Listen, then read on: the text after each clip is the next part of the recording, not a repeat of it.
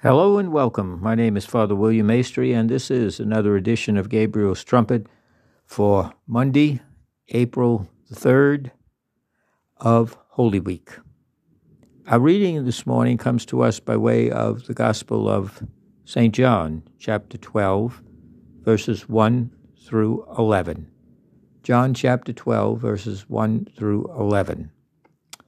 Well, if you spend any amount of time watching uh, over the years, um, murder mysteries and crime stories, and even the modern forms of all kinds of forensic uh, programs dealing with how they catch criminals. And you know, one of the first things that you do as a criminal when you've committed a crime is to get rid of the evidence, especially if you've committed a murder. Uh, corpus delicti, habeas corpus. If you don't have a body, there is no crime, at least no crime you can prove. And so, very often, when uh, the mob or other people would commit crimes, they would dispatch of the body uh, in various gruesome ways. And so, you have to get rid of the evidence. You wipe it clean, for example. You wear gloves or you wipe whatever you touch down. Uh, you get rid of uh, anything that might link you to the crime that's being committed. Well, our reading uh, for today from the Gospel of John shows that uh, they had to get rid of the evidence. They had to put an end to the body. Let me explain. In this particular passage, it's uh, six days before the Passover. And Jesus uh, comes to uh, Bethany, the village of Lazarus, whom Jesus had raised from the dead. And in honor of Jesus, and also for the great thing that Jesus did for Lazarus, uh, they have a banquet uh, at which Martha is serving, as you might expect, and Lazarus was one of those at the table with him. In other words, Lazarus, who had been raised, there he is with Jesus at the table. And Mary, she brings in a pound of costly perfume of aromatic nard, wonderful smelling ointment. And she anoints Jesus' feet, and she dried his feet with her hair. And the fragrance filled the entire room. And there present is, of course, Judas Iscariot, uh, one of the disciples who, of course, we know will betray Jesus. And Judas, being Judas, he says to Jesus, Why was this perfume not sold?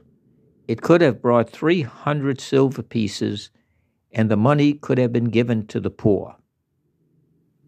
Now, John puts in parentheses, he did not say this because of his concern for the poor, but because he was a thief. He held the purse and used to help himself to what was deposited there. Uh, he's not only a betrayer, he also betrays their trust. He's a thief. Jesus says to him, Leave her alone just as Jesus had said to uh, Martha, uh, Martha, Martha, you're anxious about many things. Mary has chosen the better part. Here he's much more direct with Judas because Jesus knows. Jesus knows that uh, Judas is the one who will betray him, and Jesus also knows he's a thief.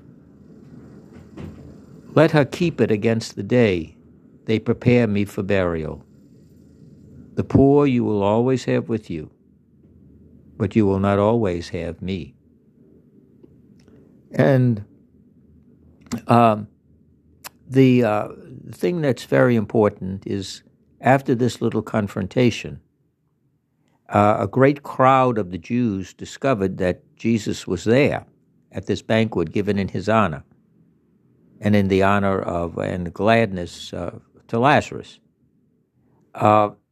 Because they came also to see Lazarus, whom had been raised from the dead. The fact is that the chief priests were also present. The leading, the leading Pharisees were there, naturally. Wherever you have Jesus, they're always there lurking around, looking for something to do, something that Jesus might say, something to catch him in, in order to bring charges against him. And what did they why are they there? John tells us they planned to kill Lazarus too. Not only were they going to kill Jesus, they were going to kill Lazarus too. Why? Because many Jews were going over to Jesus and believing in him on account of Lazarus. You have to get rid of the body. We've heard Jesus, and we can we can always say he's lying. It was a trick. It was uh, some kind of staged thing. They knew it all along. Uh, it had been a setup. But with Lazarus there, alive, Lazarus there, uh, and Lazarus and Martha and Mary and others, they knew that it was not, not a setup not a stage thing.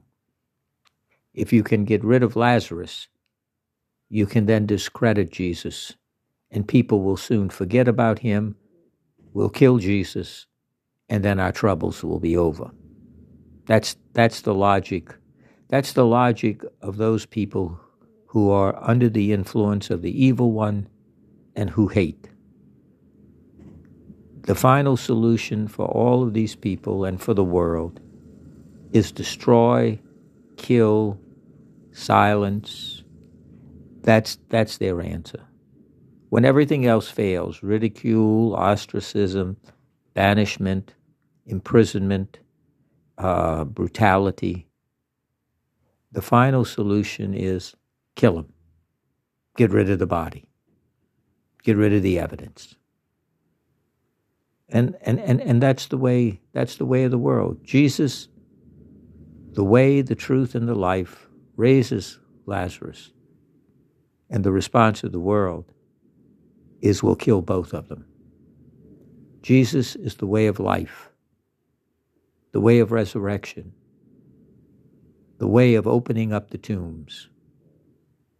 For the Pharisees, their way is death and filling up the tombs. The way of the evil one is the way of death and destruction the way of Christ is resurrection and new life.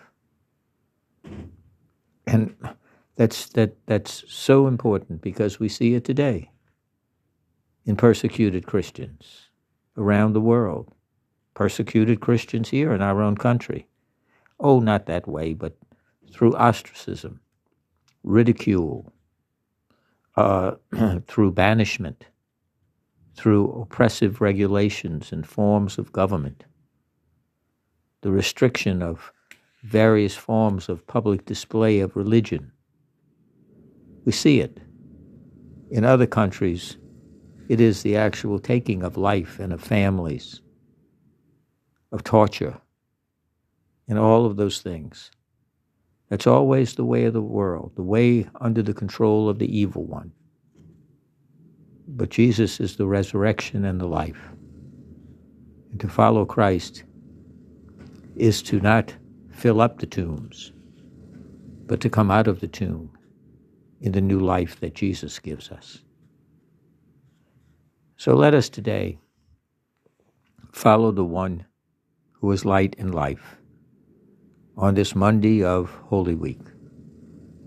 Let us be at that banquet the Eucharistic banquet, the banquet where we experience and share the body and blood of Christ, where we are blessed to be nourished by the Holy Word and the Gospel and the readings, the life that comes through one of prayer. That's the way, the truth, and the life. And in this Holy Week, may we be filled with the Holy Spirit, the Lord and the giver of life and with greater, more intense devotion fortitude, courage, and dedication. Let us, during this Holy Week, walk ever closer to our Lord and Savior in his passion and death, so that we may experience the glory of his resurrection. God bless you.